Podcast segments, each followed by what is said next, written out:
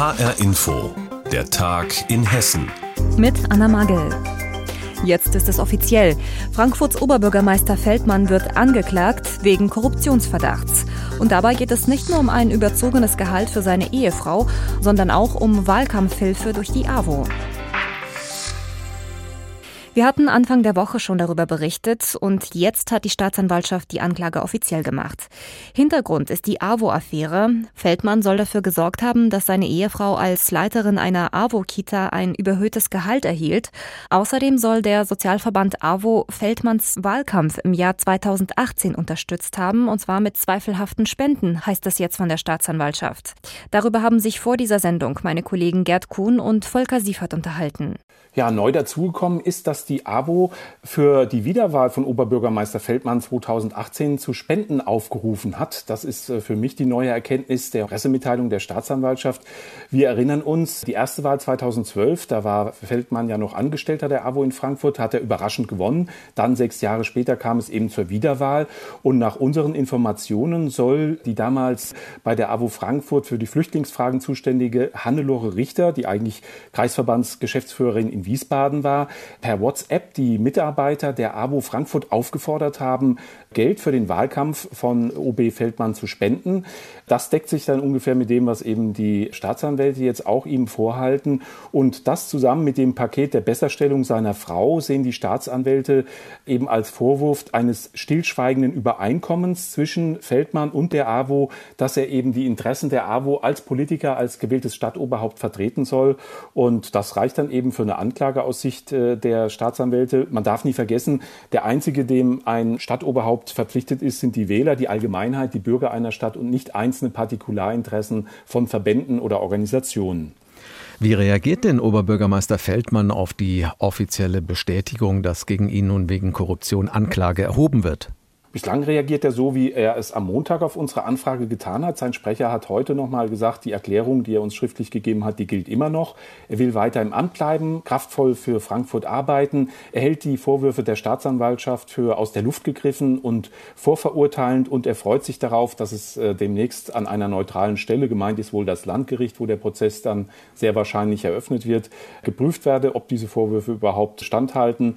Und er geht davon aus, äh, dass er weiter im Amt bleiben kann. Was könnte denn dazu führen, dass er doch sein Amt aufgibt? Politisch liegt der Ball meines Erachtens jetzt ganz klar bei seiner Partei. Die Schlüsselspielerfunktion hat in dieser Sache der Frankfurter SPD-Vorsitzende Mike Josef. Der kann den Druck auf seinen Parteifreund Feldmann erhöhen und kann eben auch dazu beitragen, dass Feldmann möglicherweise ein Einsehen hat und von sich aus den Rücktritt ankündigt. Bislang ist es so, dass uns Mike Josef eben gerade gesagt hat, und das ist auch neu im Verhältnis zu Anfang der Woche, dass er davon ausgeht, dass Feldmann keine öffentlichen Auftritte mehr wahrnimmt als Oberbürgermeister.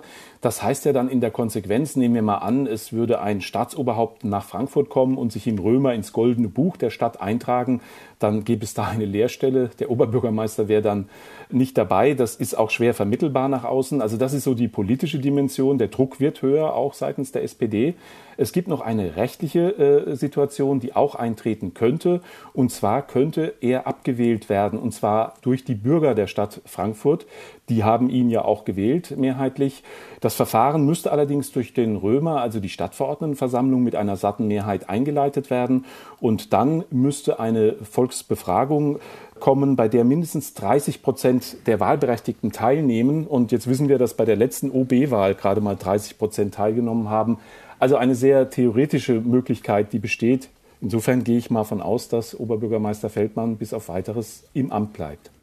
Soweit Volker Siefert über die Ermittlungen gegen Frankfurts Oberbürgermeister Peter Feldmann. Die Staatsanwaltschaft hat es jetzt offiziell gemacht. Sie erhebt Anklage gegen Feldmann wegen Korruptionsverdachts. Der Krieg in der Ukraine treibt die Menschen aus dem Land. Auch hier in Hessen kommen immer mehr Flüchtlinge an. Vor allem für die geflüchteten Kinder soll das Leben so schnell wie möglich wieder normaler werden, wenn sich das in dieser Situation überhaupt sagen lässt. Zu dem Versuch, etwas Normalität für die Kinder herzustellen, gehört es auch, dass sie wieder in die Schule gehen können. Hanna Immich hat sich für uns umgehört, wie das in Hessen klappt. Maxim sieht blass aus. Der Elfjährige hat viel hinter sich. Mit seiner Mutter war er viele Tage auf der Flucht aus der Ukraine immer nachts aus Angst vor Bomben und Krieg. Jetzt sind die beiden in Wiesbaden gelandet und Maxim geht wieder in die Schule. Er besucht eine Intensivklasse an der Wilhelm Heinrich von Riel Schule, eine integrierte Gesamtschule in Wiesbaden. Es gefällt ihm, erzählt er, hier kann er viel lernen, neue Freunde treffen und mit anderen Kindern spielen.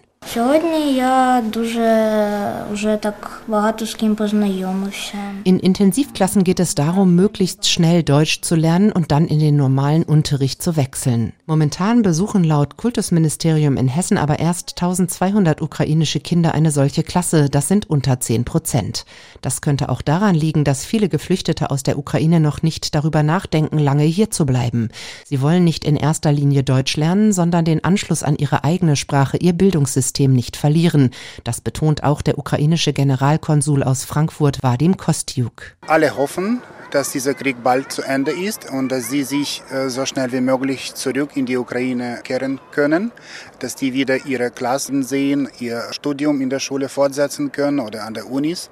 Und dafür ist es natürlich notwendig, dass die jetzige Klasse zu Ende machen. Deshalb besuchen sie zum Beispiel ukrainische Samstagsschulen, die es in mehreren Städten auch in Hessen gibt und in denen in ukrainischer Sprache nach ukrainischem Lehrkonzept unterrichtet wird. Außerdem ist digitales Homeschooling in der Ukraine weit verbreitet. Davon können jetzt auch die geflüchteten Kinder und Jugendlichen profitieren. Dafür wurden vom Staat alle ukrainische Lehrmaterialien, also alle Bücher, wurden digitalisiert und stehen zur freien Verfügung im Internet. Äh, das gleiche gilt auch für Schulunterrichte in verschiedenen Fächern von Mathe bis Geschichte der Ukraine. Überall auf der Welt können ukrainische Kinder also zum Beispiel eine Mathestunde live verfolgen oder sich im Internet downloaden. Auch der elfjährige Maxim macht nach der Deutsch-Intensivklasse morgens nachmittags ukrainischen Online-Unterricht. Seine Mutter Tanja Andrajisch sagt, er vermisst seine Freunde und kann sie so zumindest online wiedersehen. Manche sind in Kiew geblieben, andere woanders woanders hingeflogen. Some kids stay in Kiev and some in another place. Intensivklassen für geflüchtete Kinder aus der Ukraine, die gibt es jetzt auch in Hessen. Infos dazu hatte Hanna Immich. Der Ukraine-Krieg nimmt kein Ende und das hat auch massive Folgen für uns hier in Deutschland. Russland ist für uns ein wichtiger Lieferant von Gas und Öl, aber es ist nicht sicher, ob das Land auch in Zukunft weiter liefern wird. Deshalb gehen die Preise an der Tankstelle gerade steil nach oben. Auch Heizen wird immer teurer. Das sind alles Probleme, auf die die Bundesregierung nun reagiert und ein weiteres Entlastungspaket auf den Weg bringt. Wie diese Maßnahmen in Hessen ankommen, dazu Ursula Mayer aus der HR Wirtschaftsredaktion. Worauf viele gehofft haben, jetzt kommt es tatsächlich. Die Bundesregierung will die Spritpreise senken. Beim Benzin sollen es pro Liter 30 Cent weniger sein, beim Diesel 14 Cent. Das kommt gerade bei den hessischen Autofahrern gut an. Das ist sehr gut, ja, das muss sehr schnell gemacht werden, ja, weil Menschen müssen zur Arbeit. Die müssen billiger werden weil viele darauf angewiesen sind mit der Fahrerei beruflich. Auch für viele Unternehmen sei das gut, meint Alexander Rackwitz, Pressesprecher beim Hessischen Industrie- und Handelskammertag. Ein Problem ist allerdings, dass es diese Erleichterungen nur drei Monate geben soll. So wird die Wirkung nur sehr kurzfristig sein und so werden sich natürlich die hessischen Unternehmen mittel- und langfristig dennoch mit den hohen Kraftstoffkosten konfrontiert sehen. Hohe Preise an der Zapfsäule, hohe Heizkostenrechnungen belasten viele Haushalte extrem.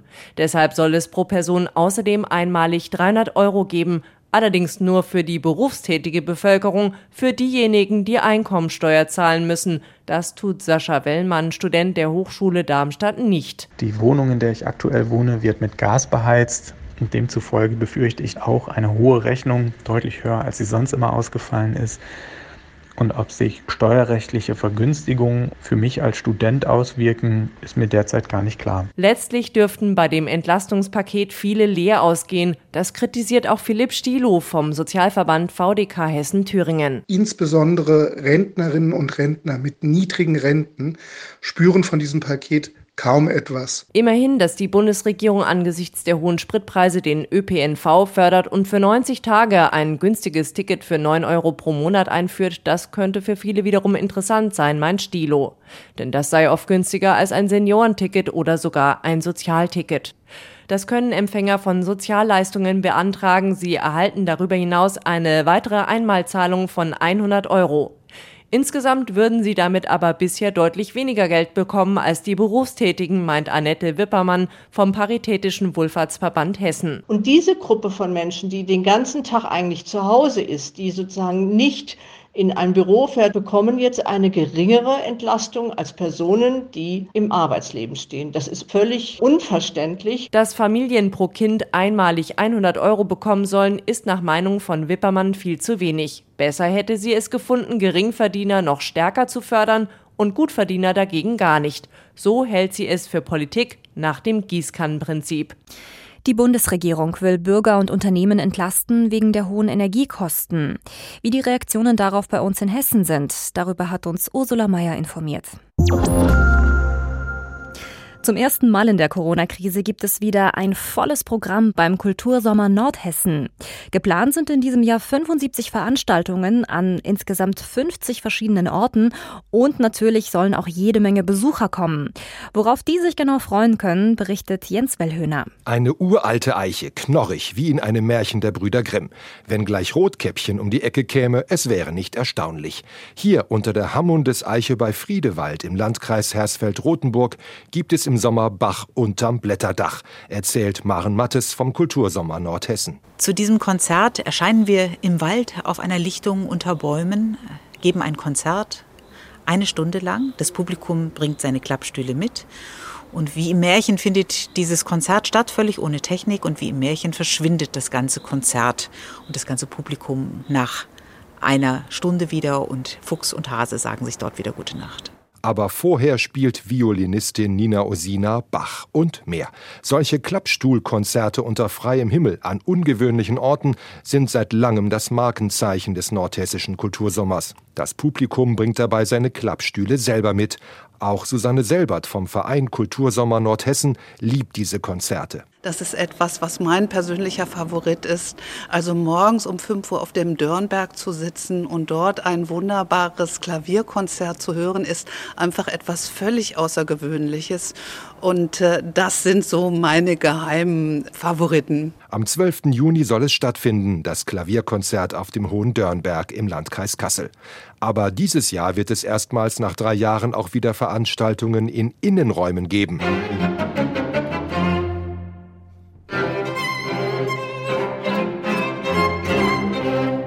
Zum Beispiel das Konzert des Juilliard String Quartetts aus New York am 14. Juni in der Stiftskirche Kaufungen. Weltstars, ausgezeichnet unter anderem mit dem Grammy. Allerdings ist ein Mitglied des Juilliard Quartetts vor kurzem gestorben, doch Intendantin Maren Mattes verspricht, das Juilliard Quartett wird kommen, das ist ganz sicher. Im April wird es die Trauerfeier geben und danach gibt das Juilliard Quartett bekannt, mit wem sie dann weiterhin musizieren werden. Aber es ist sicher, dass sie kommen. Dazu gibt es Bratwurst und Bier. Herzhafte Kost aller Nordhessen ist auch eines der Markenzeichen des Kultursommers und zwar dieses Jahr eben immer vor den Veranstaltungen.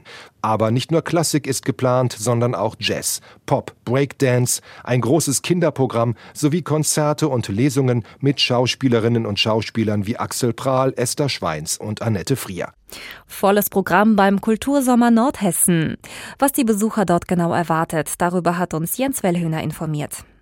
Und das war der Tag in Hessen mit Anna Magel. Die Sendung gibt es auch als Podcast auf hrinforadio.de.